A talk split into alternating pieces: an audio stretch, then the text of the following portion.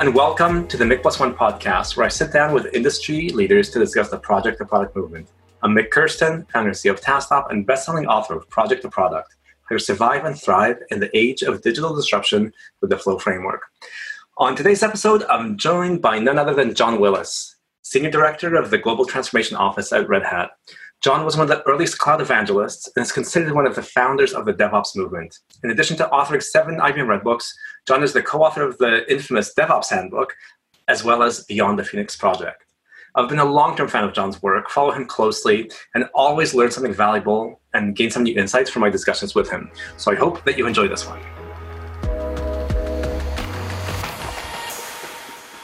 Hello, everyone, and welcome to the Project to Product podcast. I'm thrilled to have John Willis here today. John is one of the main contributors to what has been our movement, working with Gene Kim on Beyond the Phoenix project, the DevOps Handbook, one of the seminal pieces of the entire enterprise DevOps movement on scaling DevOps enterprises.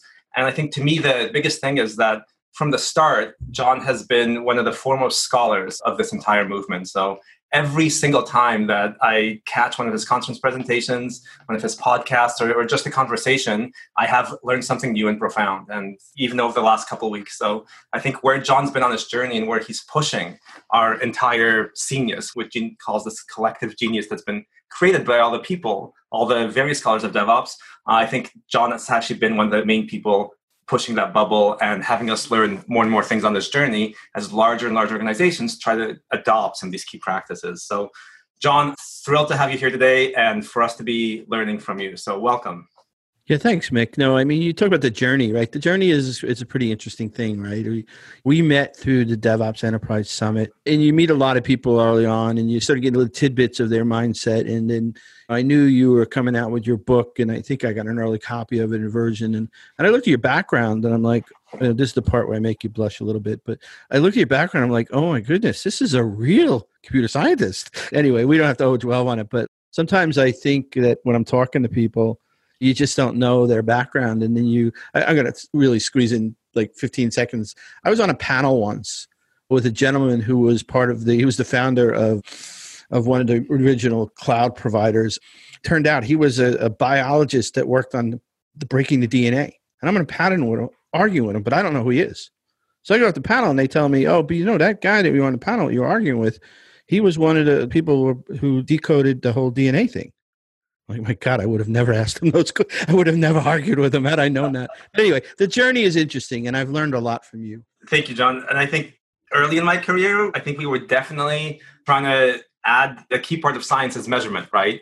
In computer science, I always had this big frustration of a lack of measurement, right? A lack of whether we're getting better. So I think where we've really connected on this journey is how do we provide more meaningful measurement? How do we know whether an experiment's working or not? How do we both provide the conceptual framework for measurement as well as, as a way of tracking outcomes? So I think the way that you've actually injected that into how people think of DevOps is, again, I think to me, been one of the most profound contributions and has been our frequent topic of conversation. So I would love to dig into that because I think that's been really impressive. The way that you've talked about and conceptualized the three ways of DevOps, right?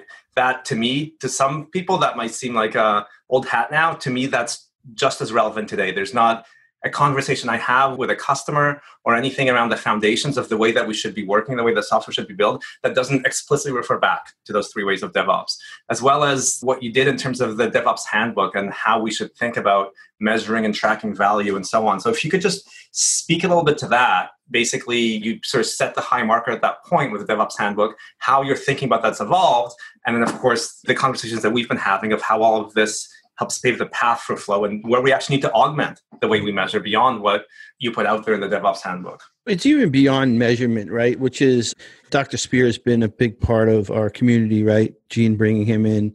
He wrote that the famous, I always get the name wrong, but it was decoding the Toyota production DNA, some variant of that for HBR, Harvard Business Review. In it, he basically talked about the community of scientists. He used the term three times and at one point, he said Toyota was a community of scientists continually experimenting. I think the reason we connect is because we both honor the notion of scientific thinking. Everything's an experiment. And so the DevOps Handbook was an interesting, like, let's take all the case studies I think it was Patrick, myself, and Gene who originally formulated the three ways, although Gene put it in the Phoenix Project, which I didn't have anything to do with that. But in Beyond a Phoenix Project, we, we studied more the science behind this, but it's all about the science. But the DevOps Handbook was about giving people a reason to be able to see things. It's about simplicity. There's this contrast between simplicity, and Gene and you referenced me as a boundary spanner.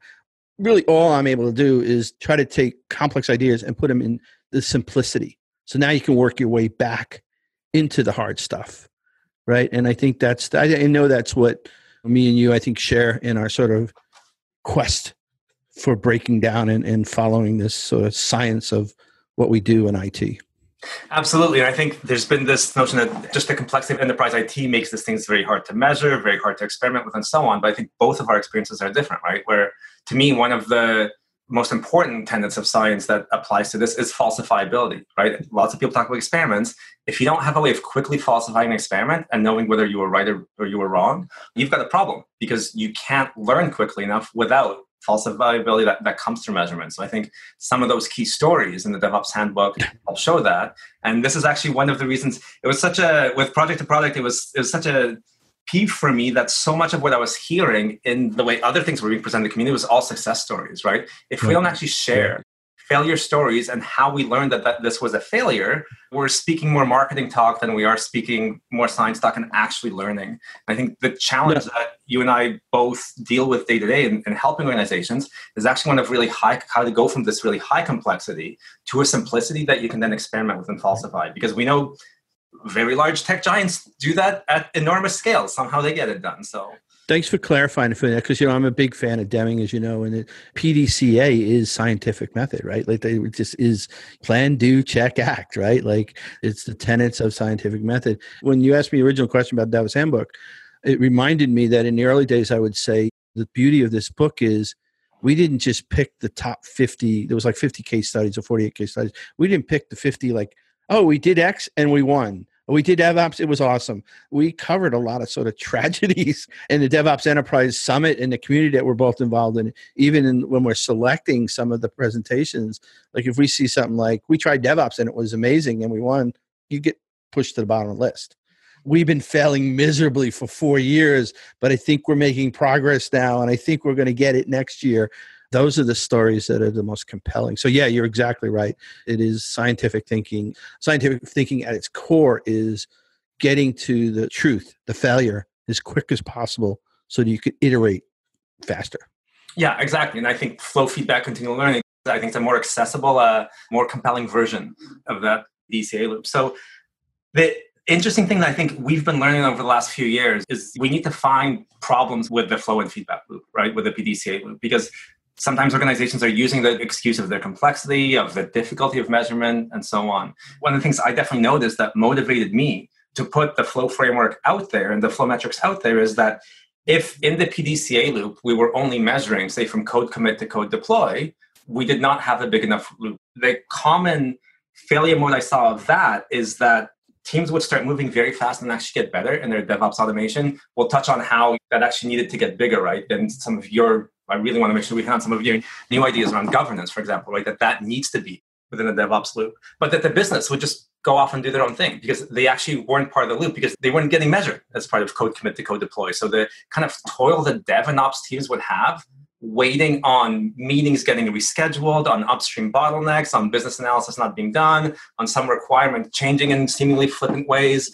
I realized if we didn't actually expand what we measure, we would start hitting up against these walls of doing a local optimization in that smaller PDCA loop rather than actually getting to an end-to-end flow. So can you just share some of the things that you've got your ruler analogy? Can you share some of what you've learned in terms of organizations who are trying to do really well, but again, not bringing enough of the organization or the business on board. So yeah, no. If you go back maybe seven years ago, eight years ago, DevOps movement's getting started. We're all sort of getting our our sea legs on what means what. We all have tremendous amount of background coming in, right? I mean, one of the first incarnations of I guess science was the DORA, the uh, the Accelerate, which was the lead time, deploys, change success rate, failure, right?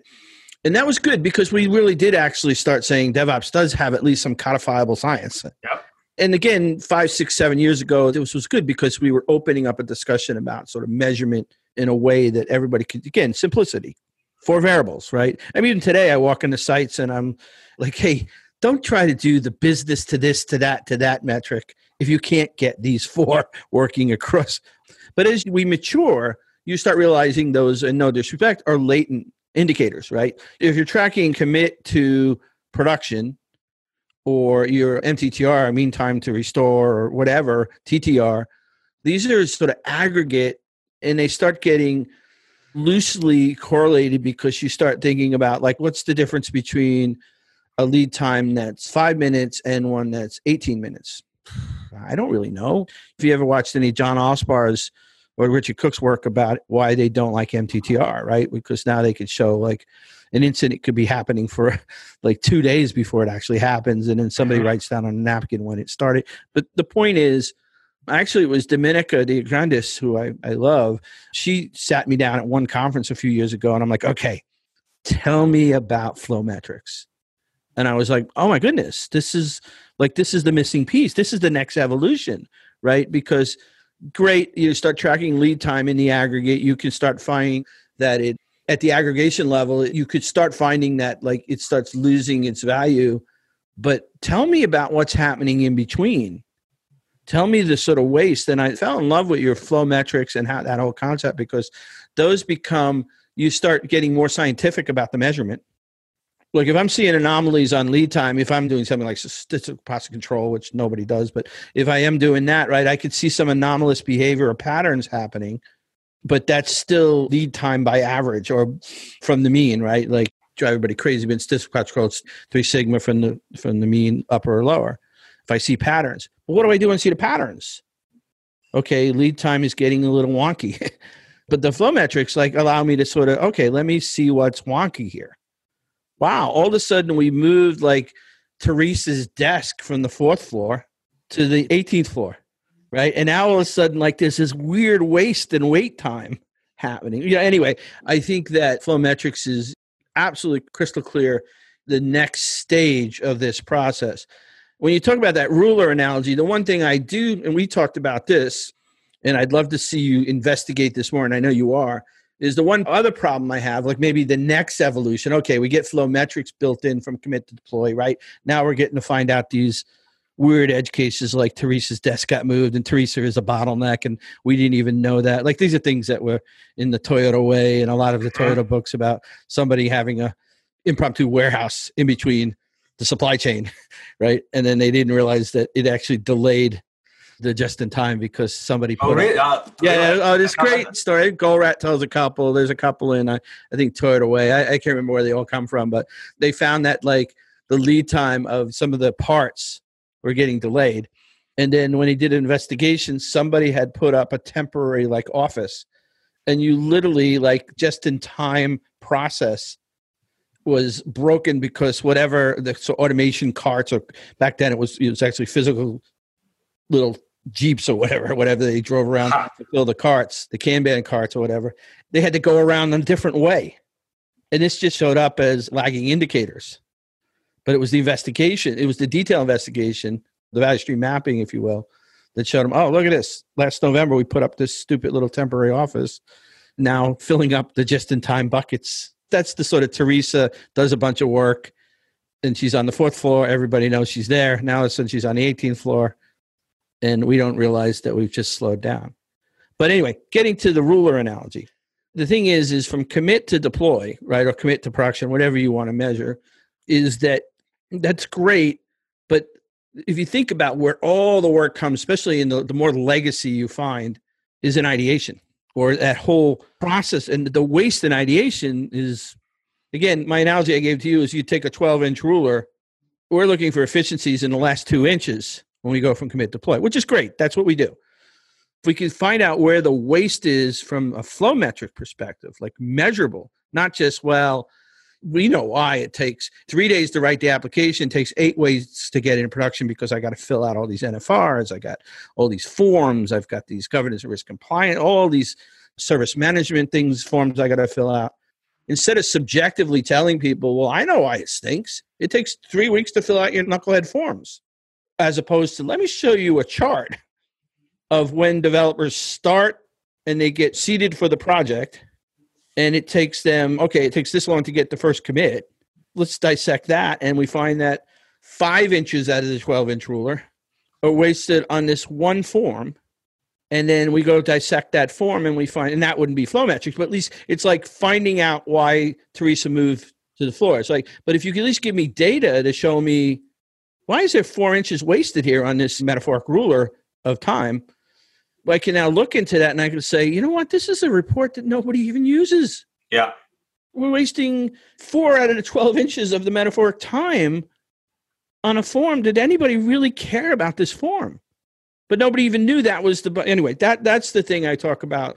Why I love flow metrics. Why I think there's an incredible opportunity to dissect the left hand side, which is pre commit, all the way to sort of story or, or requirements or and even you go beyond that right? Then you get into the business side too but yeah exactly and i think we started it reflecting back to six seven years ago right where the concern from jez and others was we've got this fuzzy front end it's too hard to track. But then what i started realizing is as we were and this is actually went into project project actually analyzing these value streams two interesting things were notable first the fuzzy end work was being tracked quite a bit right as soon as you've got any kind of requirements even old school ppm and project plans more new school team of teams tools or product management tools, ideation tools, and so on, it's actually all there. And it looks just like what we see in a tool like Jira or Azure DevOps. It's quite structured, so we, we know when the clock starts. And if we can just figure out where those 10 inches come from, our teams would be a lot less frustrated. I think a lot of this for me oh, came from frustration as a developer on how long my wait states are and then I think the thing right now is it's one thing when you've got very long wait states and you're not able to progress on things even while you've got an overly high flow load and WIP. But then I think the even bigger thing right now is if that's the bulk, if that's the bottleneck on your PDCA loop, on, on your flow and feedback loop, you're just not learning fast enough, right? You could have done all the right things in terms of automation. Not that everyone's done all the right things yet, but at least that journey's maturing. And this is a great accomplishment, I think, of the DevOps movement, is just how far along some of the organizations are on that front. But if you've got those massive wait states and it's taking you three months, four months to actually learn, and then by the way, John, the thing that I see also is when markets change faster, businesses pivot faster, and all of a sudden developers will have done a release cycle or two of work that gets tossed away because the learning came four months later. And the frustration that comes from that as a developer is just immense. My work was just thrown away after well, we toiled on it. It's not only the moving faster, like again, go back to some of Dr. Spear's work, right, where he talks about there was a point where Toyota was doing cycles twice as fast as General Motors. They're getting two cycles in for every yeah GM Rev, and then the quality is like multiples, right? That's all about fast mm-hmm. feedback. Everything you'd learn from either Mike Rother or Dr. Spear or anything in the lean community that where they're dissecting how Toyota succeeded, right, is great evidence of fast feedback, learning fast, introducing failure and learning from it. But you pointed out something else that's even like equally maybe more important, which is joy. When people are sitting out there on the edge and they're just you see this all the time and they're like, I interview people. That's what I was doing before I came to Red Hat. I do these interviews I call the 7 mm-hmm. deadly sins, right? I'd hear these people just screaming to me, John, if you could just tell leadership, they don't know what the heck's going on. Or I've been trying to tell them this for forever.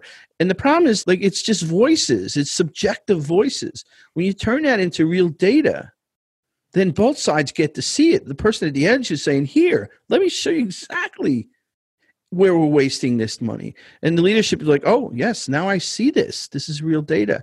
And then it actually makes your job the burnout effect. How you optimize for business for learning fast and failing fast and learning from, in, especially in pandemic times, but all times. Toyota Ono said two great quotes I love. Sloan said, We're not in the business of making cars, we're in the business of making money, right? And then Taiichi Ohno said, We're not in the business of making great cars, we're in a business of making great people who make great cars. And the point is, you need this symbiotic relationship of like efficiencies, and people have to feel like joyful. You feel joyful about what you do. And if you're constantly, their voice is never heard or never showing them in that three inches that everybody edge knows about, and they're just screaming into the wind. Now, so you, you show the data, God, finally they saw it. Great. Now I can get beyond that and move and get more motivated. Anyway, there's a big factor of all this sort of leads into sort of a, a virtuous cycle. Yeah, absolutely. And that's why I was so happy that as one of his five ideals in Unicorn Project, Gene made focus, flow, and joy. Yeah, one enjoy. of those, right? Exactly, because yeah. and this is actually why I made in the flow framework happiness. The happiness of the Mhm. people working on the value stream Yeah. is one of the core metrics because there are all these upfront wait states on the first 10 inches of the ruler. People aren't happy. If they're not getting a chance to invest in the architecture needed to make things flow faster, they aren't happy. And this is one, this is such an important, in my experience and in the data I've seen, leading indicator of the health of your value streams, right? When the architecture is misaligned, developers will quit. The flow load piles up. You're frustrated that you can't actually evolve the architecture, the deployment pipeline, basically wherever the friction's coming from. Joy goes down. Productivity tanks when joy goes down, of course. And there's actually some great work from Dan Sturtevant from Harvard Business School on how developers will, the more tangled an architecture they work with, the more likely developers are to quit on several large source code bases that they studied. I got to know Christina Maslach. Actually, brought her in to the DevOps community. and She's spoken now. She's the probably the world's leading expert on occupational burnout, and she's uh, known for this canonical definition of burnout. And it's called MBI, the Maslach Burnout Inventory, and it has three factors in it. The first is basically exhaustion and overwork and death. I mean, some of that happens, but as an industry, I think we're a little better than that. The two other that are real interesting that play right into this joy factor, which is the two other indicators in this MBI, which is a measurement for burnout, which is cynicism.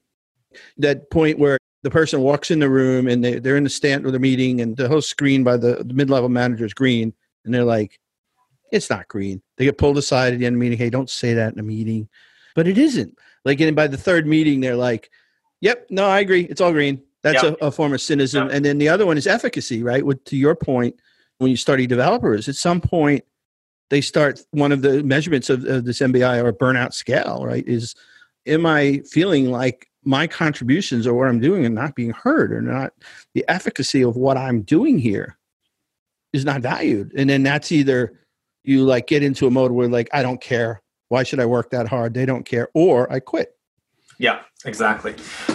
Go back to your point on this this temporary warehouse, this temporary office in Toyota, and and actually just relate this to an experience I had because in the end we've got ways of I think with flow metrics of actually measuring happiness because people are very happy to if you give them enough safety to do so they'll actually report that right? For me the measuring a Tasktop uh, stopping measurement of employee engagement through employee net promoter score of silos, basically how happy are developers, how happy are admins and ops staff, and so on, to value stream based, it was just completely mind blowing, right? Because we started uncovering real problems that we were pushing onto the teams or issues that we weren't addressing.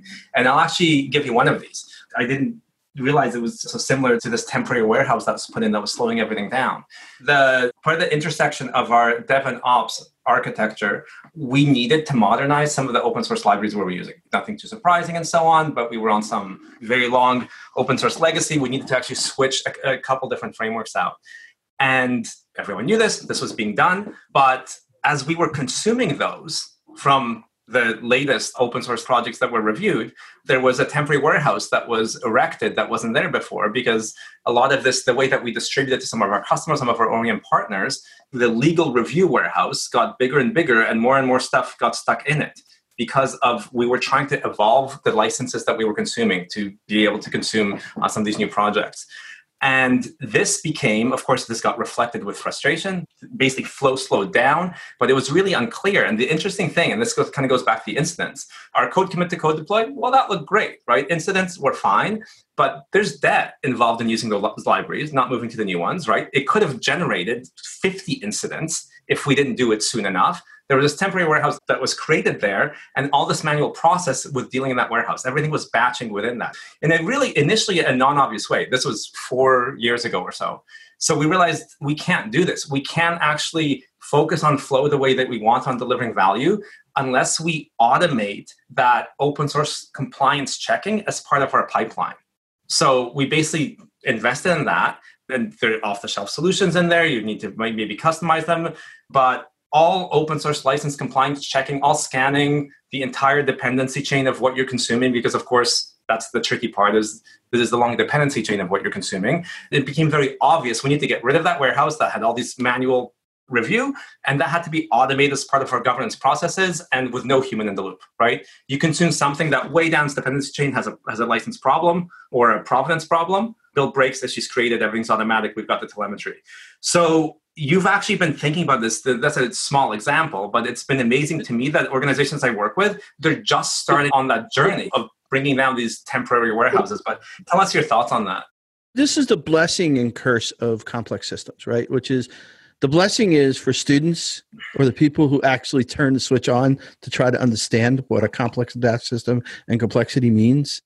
It's like gorgeous, right? It's like this this whole way of thinking differently. It's it's moving from deterministic to non-deterministic, right? And complex, when you look at our systems, like you talk about NPS, right? You have to look at it from like lots of different angles. The more you get focused in on four metrics for everything, the less homage you pay to mm-hmm. the, the, the universal complex laws, right? And so the more you try to look at it from different ways, and flow metrics is one, NPS is certainly one, losing different tools. I go back to I think one of my favorite stories in DevOps Handbook is the Courtney Kissler's the when she was at uh, Nordstrom.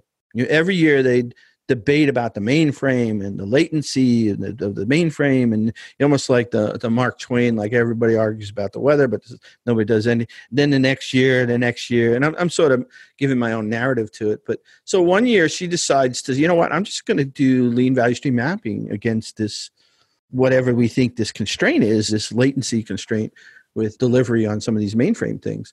And it turns out it was a form.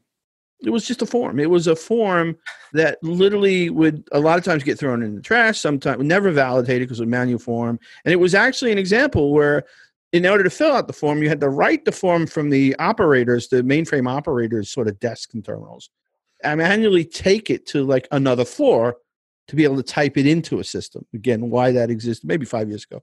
As they're doing the lean value stream mapping, they see this. And basically, again, from my memory of it, like they were like, well, wait a minute. Well, let's just write a little JavaScript program and fix this. Bang. Next year, like latency, a high percentage of the latency argument against the mainframe for this service just went away, right? The 10 inches of the problem was this form where two inches where yeah there's some things that mainframes still slow us down. We got the whole how do we place mainframe in our industry is is a complex problem. But i mean first order anybody listening and i know you get this because that's why I have like mind is you have to honor complex thinking. You have to think complex systems. You can't think that you can deterministically map out like a run book to solve everything you have to flip your mindset that these are complex adaptive systems, they're non deterministic. And the minute you embrace that, then it forces you to embrace failure. Because failure is just an output of an experiment, which is actually great. I got to find out that I was wrong. Awesome. Right? All those things cascade. So I, I think the most important thing about what we do is is really sort of buying into that most of our work in the systems that we work with are complex systems. Like your example of sort of legal requirements, that happens. In a complex system, these things, these parts start showing up. They show up, they go away, they show up, they go away. And it forces us to take the reality check that if we're not looking at these things as dynamic and ephemeral in a lot of cases, and certainly always complex adaptive, that we're gonna we're gonna lose insight. Yeah, exactly. And I think this to me is at the core of this disconnect between the way a lot of technologists understand the work that they do as a complex system. So much of business strategy treats technology work as an obvious or complicated system. So I want to dig into that, but I just want to give an example because at the core of project to product was my point is basically project management works for obvious or complicated systems. It does not work for complex. I went on to the this I'll never forget this about a year ago. It was on the project managers podcast. We were discussing this and this really big difference where if you're building even the largest building in the world, and the other person who was on this podcast was the, the main architect for the Burj Khalifa, right? The, the largest building in the world. That's not a complex system. That's a complicated system. There are no true unknowns unknowns in that system, right? You know the kinds of concrete that you need. It's it's extremely complicated. It's scale, but it's actually not a complex system. The laws of gravity or concrete or physics or the way you manage contractors won't change. So you can actually create a very long term plan with an optimal resource allocation.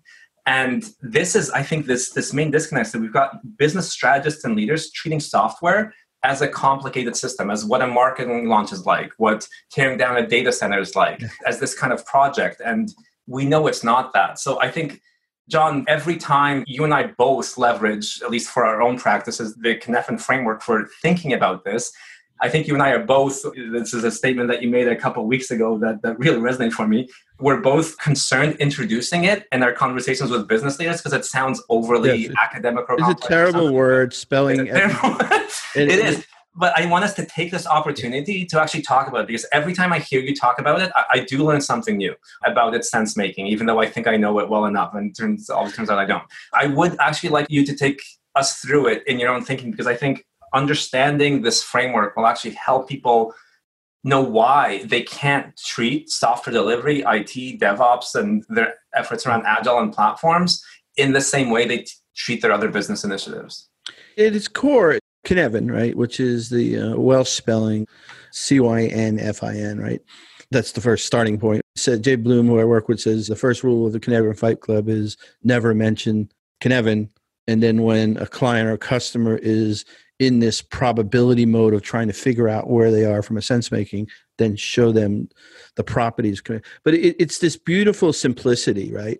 First off, if you accept what I said in the previous discussion about you have to embrace complexity, like you have to embrace complexity, then what Cynefin gives you is, and some people sort of get confused. We're so used to like getting handed something and like it's a new framework okay, where do I make the posters? How do I put the signs on the wall? Like Cynefin is not one of those things. So everybody gets lost where the where do I put it?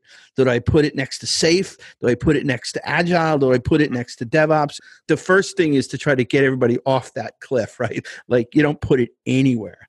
It's a cognitive dissonance. If you embrace complexity, you have to use different ways. NPS is a way to embrace complexity complex stat system, right? Flow is a way. Cynefin yeah. is another way to embrace complexity. And yeah. it has this beautiful simplicity in that it's basically five domains, right? It's a quadrant of lower right, which is I think we've now it's obvious. Obvious. it's obvious. Some of the the name had changed a while back, and it's obvious it was uh, be called simple at some point. There's counterclockwise upper right you have uh, complicated and to the left then you have complex and you have chaos so here's the point right you point this out I remember years ago, I, a friend of mine convinced me I was broke. I guess the gaskets had blown. I know nothing about car. I can't even change my own oil on my car, right? But some friend of mine fixed me. I could save a ton of money by taking the engine apart, because then it's only like five bucks for the little liners and the gaskets. So I take the whole thing apart. Okay, great. I never was able to put it back together again. But that's a complicated system like even to me that was like it to me it personally felt like chaos when i was like because like true mechanic would put all the parts in a certain order. I didn't do that. So when it was time to put it back like oh it's easy to take apart. But it was a complicated system. Like simple or obvious right is obvious. Like it is starting with the lower right which is it's a best practice known knowns just things to document. You have high level expertise. If you move up to the complicated it's good practice. It's sort of unknown knowns like I didn't know if I could take a car apart. And if that was the only task I had did, I got an A on the project. It just needed enough expertise. I needed a couple of wrenches and stuff. And if I would have had my other buddy with me, I actually wound up selling the car. He put it back together, but he had high expertise. That's a complicated system, even to put it back. You get into complex, now you're dealing with emergent. It's what they call unknown knowns, it's limited expertise. And so the example I like to use there is your CEO comes to you, you're head of engineering of an organization, they say, cloud on Monday. Sorry, bud. And then so you're like, okay, well, we're a bunch of smart people. We know cloud is just it's a variance of virtualization. We're really good at that stuff. And we know it's just all that stuff, right? We go out and Google and we find three or four experts and like who we respect in the industry, and we're like, we can do this. And then what you do is say, okay, well, these three people basically say a little variant on what they think the way we should do this. Should we use the Amazon tools specifically and lock in? I'm not, I'm not driving cars or non-lock in and write our own stuff. You open so like MySQL. Should we use their RDS or MySQL? Right? We don't know. One person yeah. says got a whole bunch of dissertations on why you should use RDS. Another person who's equally expert says you shouldn't. So what do we do in the complex? We experiment. Like maybe we take three or four of the experts. We we break out our teams, or maybe we got twenty. Hey, boss, I need twenty people for this. Why? Well, we're gonna have to do uh, probably four or five experiments. You want it by Monday? Let's uh, get. I need twenty people over the weekend to do this. Right? I'm I'm fooling around here, but okay, great. So, but that we can by Monday, obviously, maybe a month, two months, whatever the real realistic goals are or timelines. We can come up with like, yeah, we're smart people. We tried Bob, Sue's, and Jane's versions we think Jane's version is the best for us. That's a complex. Chaos is you have no boundaries. Like uh, example, I was giving a friend the other day, which was three years ago when really there was nothing about quantum computing. Nothing, right? Maybe let's go. Yeah, it's actually three years ago. So the boss comes to you, the same problem domain, and says, Monday, I want quantum computing working no buts. I want quantum computing working by Monday. Everybody knows I'm joking, but not too far though. Some really nasty, terrible CEOs out there. And then you're like you go Google and there's nothing. There's some like science experiment in Haifa Labs or in somewhere that like it's all like cryptic math. And like, okay, we've got to do it. So what we do is we say, you know what? We're going to basically define our own path. There's no better or worse path out there as far as we can tell. We're pretty smart. We're pretty smart people. The boss says we got to do it. We're going to roll up our sleeves. And the really important thing in chaos is it's not parallel experiment. It's everybody gets that true north, and we basically start driving. Now we should we'll do sort of minor PDCAs. We'll always act like mm-hmm. scientists. And I think you're right. I think most of our world that we deal with is in the complex domain. And I think most of the problems that most managers or leaders in organizations don't understand how to differentiate between the word. You know, one of the biggest problems in the early days of Cynefin was, and I myself saying, "Yeah, let me explain Cynefin. It's a, no, no. Uh, oh, wait, wait. Give me a second. It's complex. You know what I mean? Like you would even get the complicated again, complex lexicon stutter stuff, right? It's sort of fair to say, well, our leadership obviously would have a hard time understanding the distinction between those domains. There's a fifth domain, which is disorder. But so again, why Cynefin is interesting when it's this beautiful simplicity of creating this another sort of variant of cognitive dissonance to force us to think around the true nature of physics of the world. We deal with complex adaptive systems. All systems are in a sense complex. Some of them are like car engines that could be taken apart and put together. For a novice, that seems complex and then other systems are enforcing us to use this mapping of, of being able to see where we are and, and it's called a sense making framework right? But then even framework is i think not a good word. Yeah and i, I think that's a super effective and kind of to me a, a beautiful way of looking at it is that organizations need and leadership needs to understand that the physics and dynamics that basically the, the complex system dynamics of what their business is now built on. As they're leaning into digital every developer out there understands the physics of, of making buildings right? And the core of engineering and never fails to appreciate that. And i think the big concern the big disconnect i saw is that a business and managerial structure was created over top of what was assumed to be a, a complicated and an obvious problem whereas it's a complex problem. So this is, I think, you nailed one of the biggest pieces of evidence I see all the time. If at a leadership and strategy level, there isn't a mechanism and approach to your experimentation, if you've not put that into place, you haven't acknowledged that you're working with a complex dynamic system. And software and the interaction of software with the market, with competitors, with changes in the market is complex. So already, if your answer to that is no, we've not put in place a, a way of structuring at a business and technology level, but structuring experiments, measuring their outcome, determining whether they were successful or failure, you've actually not acknowledged that you're a software company. And just knowing where you are, right? I mean, just the, the simple fact that it's simplistic five domains, four that we disorder, again, that's a more complicated or complex discussion. But the four domains of whether you sit in obvious, complicated, or complex or chaos, again, I would argue most of the interesting problems bounce between complicated and complex. But just knowing where you are to make sense of it, and then they do give you some reasonably prescriptive processes like they think about sensing and categorizing analyze and again we won't go through all those but but they also give you sort of a first starter kit of tools so, like, if you can figure out where you are, like, again, have we been asked to do cloud and we have no expertise and no consultants, so we have to do parallel experiment?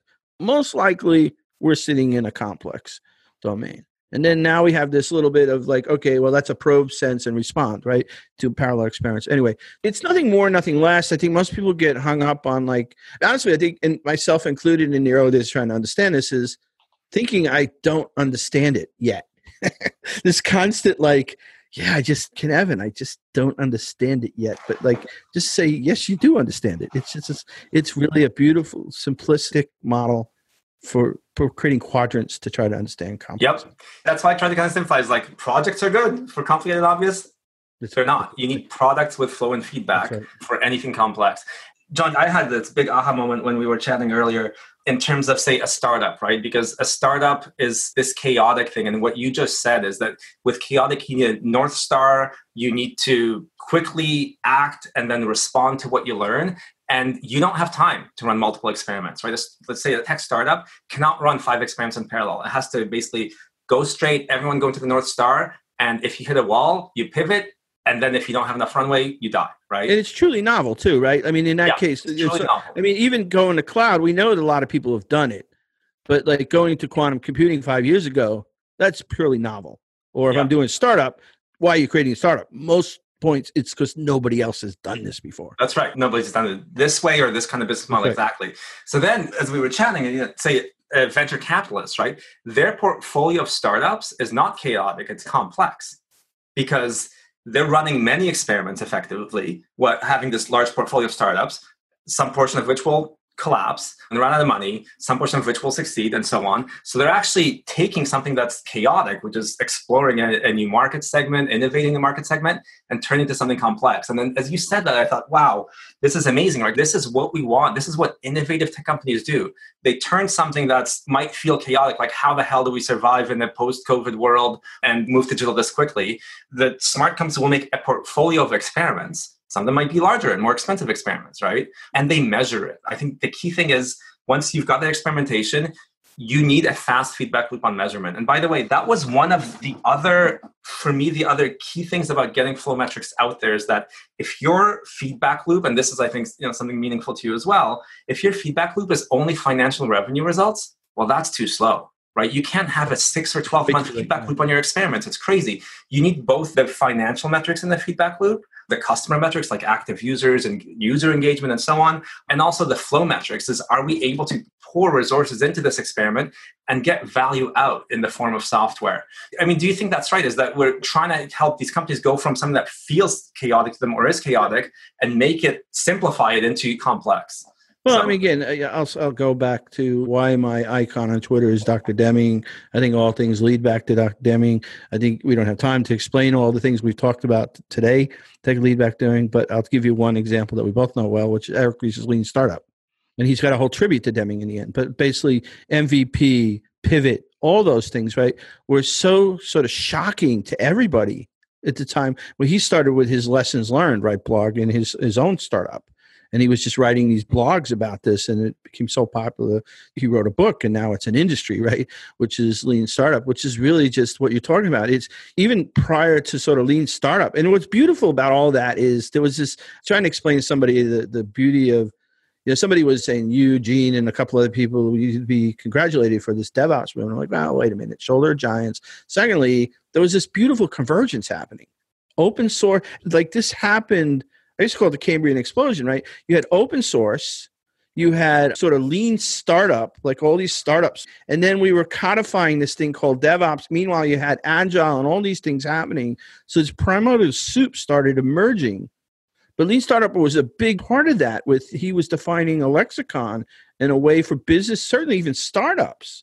Remember the startups you go back prior to Eric Ries's uh, Lean Startup book you go to university and they're teaching startups it was all about sort of financials and you've done this you've done a bunch of startups how those terrible terrible business case spreadsheets of how much you're going to make in the three, first three years how much you're going to make in the five years right? Eric ries tore that all apart.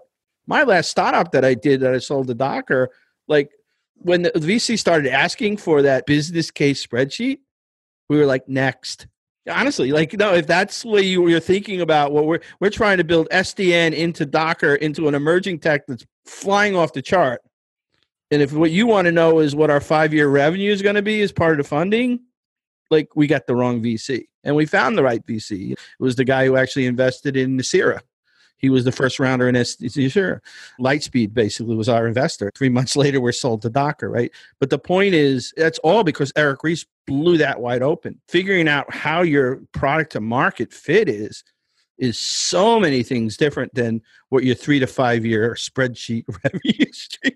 Come on, like Demi would have puked on any of those spreadsheets, right? Yeah, exactly. And I think so. We're saying that this is it. I think that part of it because obviously you've had a chance to apply it. I've been and and Eric Ries is building on the shoulders of Steve Blank, who was oh yeah, Steve Blank. Oh yeah, uh, on this Epiphany, one of my favorite yeah. all time. Books. Oh, that, yeah. that book, even with all the grammatical errors, I don't know if, when it got edited, but it was it, to me, it's one of the best books of all time. Grammatical error people, book writers, yeah, unite. Exactly. I'm I'm in that club. yeah. Oh no, it's, editors. it's the best books. Yeah, exactly. I think it was rushed, but then the read-on version of that book, I thought it was actually Startup Owner's Manual, missed some of that the flair of the original. Yeah, but yeah. Also a good book. I highly recommend. Yeah, Startup no, it was, as well. So. But I think the key thing is is that fast feedback loop. And so some of the problems I see is that in a startup, the financial, that the usage, the adoption feedback loop can be really fast, right? And there's no sense to make a five-year plan or a three-year plan when you're learning that quickly. And then in these larger enterprise organizations, their feedback loop to market is really slow, which is like, again why I think yeah. these metrics within value streams yeah. are so important, right? Whether they're the happiness metrics, whether they're the flow metrics, they're key yeah. because you can't learn in and, the six to twelve month cycle. The the really depressing part about IT and enterprise is waterfall budgeting. Yeah. It's banks that basically today in 2020, top 10 banks, top five banks that will tell me that budgeting is done at the CEO level and it's run the bank, change the bank. And so, meanwhile, you have all this edge activity with SRE and this and this. But at the end of the day, the waterfall budget is already predetermined. And then everybody is scrambling in this like 2.5 trillion worth asset controlling financial institution, trying to figure out what is run the bank and what changed the bank. Is running a platform run the bank or anyway at the end of the day that's the part like we have to sort of decimate. Like somehow we have to sort of get leadership at the highest level of these multi multi billion close to trillion dollar unfortunately these days i mean you said this very well in some of your presentations the top 10 you go back 20 years ago were the sort of large legacy enterprises that think like this. Now, a majority of the top 10 and certainly most of the tr- trillion dollar market cap companies don't think like that. They think exactly what we're talking about. Like they don't do waterfall budgeting. The biggest thing, like as leaders, you, Gene, me, and like just Damon, and just a, a long list of a whole bunch of people, we would run out of time. But we have to change leadership's mind and how just budgeting works. When we talk about the old startup domain where you had to show up with a spreadsheet that showed your one year, three year, five year, and everything sort of lined out and all. Imagine how silly that was. You're starting with three people, and somehow you're building a spreadsheet that's going to show office costs five years from now. Not knowing that like the whole world would change where nobody has offices anymore. I mean, the idea of even putting one of those together now seems to me like the old phones that we used to have. That's the way enterprises are today they're like the old VCs. They basically want to know the yearly budget, the cycle of depression of, of, of budgets when it's the like first quarter, we're good, we got some breathing room. Second quarter, we probably ought to get started. Third quarter, panic starts to seek in. Fourth quarter, you're like, oh my God, how do we triage this mess yeah. we've got in budget? And that's what happens every year in almost every top 10 bank in the world and not just the banks exactly i know i'm just using yeah. banks as example no, it's, it's, right. a, it, it's, it's, a great example because the amount that they're funneling into their digital platforms their modernization meanwhile there's this complete impedance mismatch but yeah i think. It's at least we're seeing some organizations starting to fund product value streams and measure product yeah, value. no, I, I agree, and that's very. So, but it's slow. It's it's extremely yeah. frustrating, and this run the bank. It's got to start at the top too it's on us and this community to keep changing that yeah. perspective and i think yeah you could not have put it better and it's a. It's a good place to end it. But any last thoughts? Because I think people are listen to a, a, small portion of what you said. I think they'll thrive much better through this much more quickly changing world. They'll have better sense making tools for how to think about complexity and avoid these pitfalls of assuming they can plan out a three-year future through this. I think the best thing that I've learned about having interactions with you, Mik, is we agree on maybe 70% of things here. And sure. the things we agree on are like core, right? Scientific method, thinking. The beauty of that is like cherishing. What makes our community great is that we can be egoless we can be walk into a room and you're really really you're better than i am at this honestly. You keep a smile on your face and I'm, i get frustrated like as we're disagreeing exactly.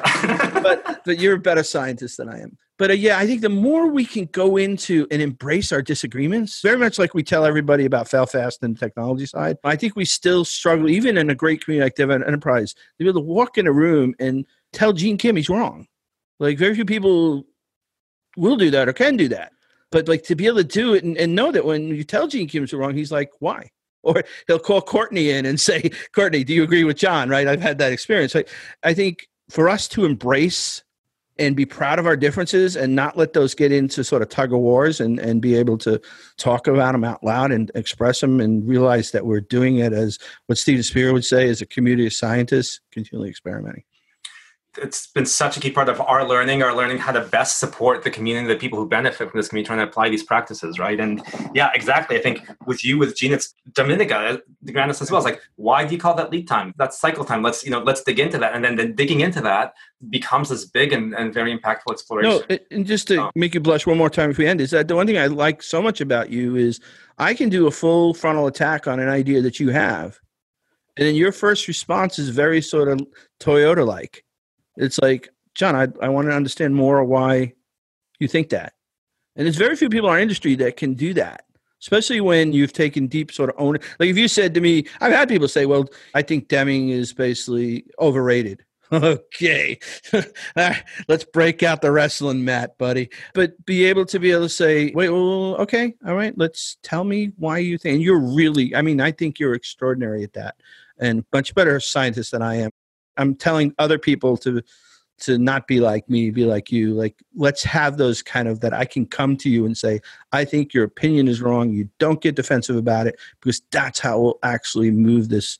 We'll move the ball here in all well, the oh, things we're doing. Thank you, John. I try, and I think without people actually challenging the ideas, because I think we do have too many people just following the bandwagon. I think you've been challenging this whole community to think critically and avoid the groupthink, right? Because I think we're yes. maturing these practices, which is great. But then again, to help scale them right now and to help adopt them, we need to understand where we're failing in communicating them and making them accessible enough and so on. You and Sam Guckenheimer, I think, tell me wrong more than anyone. And I, ah, that's funny. profoundly value that because it's, it's changed my thinking more than anyone. So, so I'll end with this. Adam Jacob uh, would always say this strong opinions loosely held.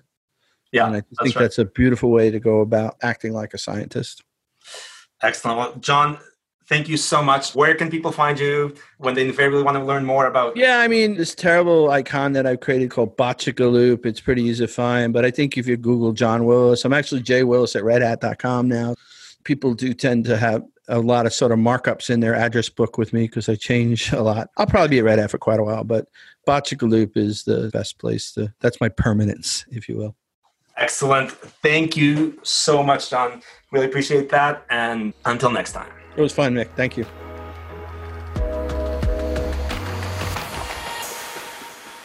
A huge thank you to John for joining me on this episode. For more, follow me in my journey on LinkedIn, Twitter, or using the hashtags Mik plus one or Project Product. You can reach out to John on Twitter at Botchagalupe. And note that I have a new episode every two weeks, so hit subscribe to join us again. You can also search for Project to Product to get the book, and remember that all author proceeds go to supporting women and minorities in technology. Thanks, stay safe, and until next time.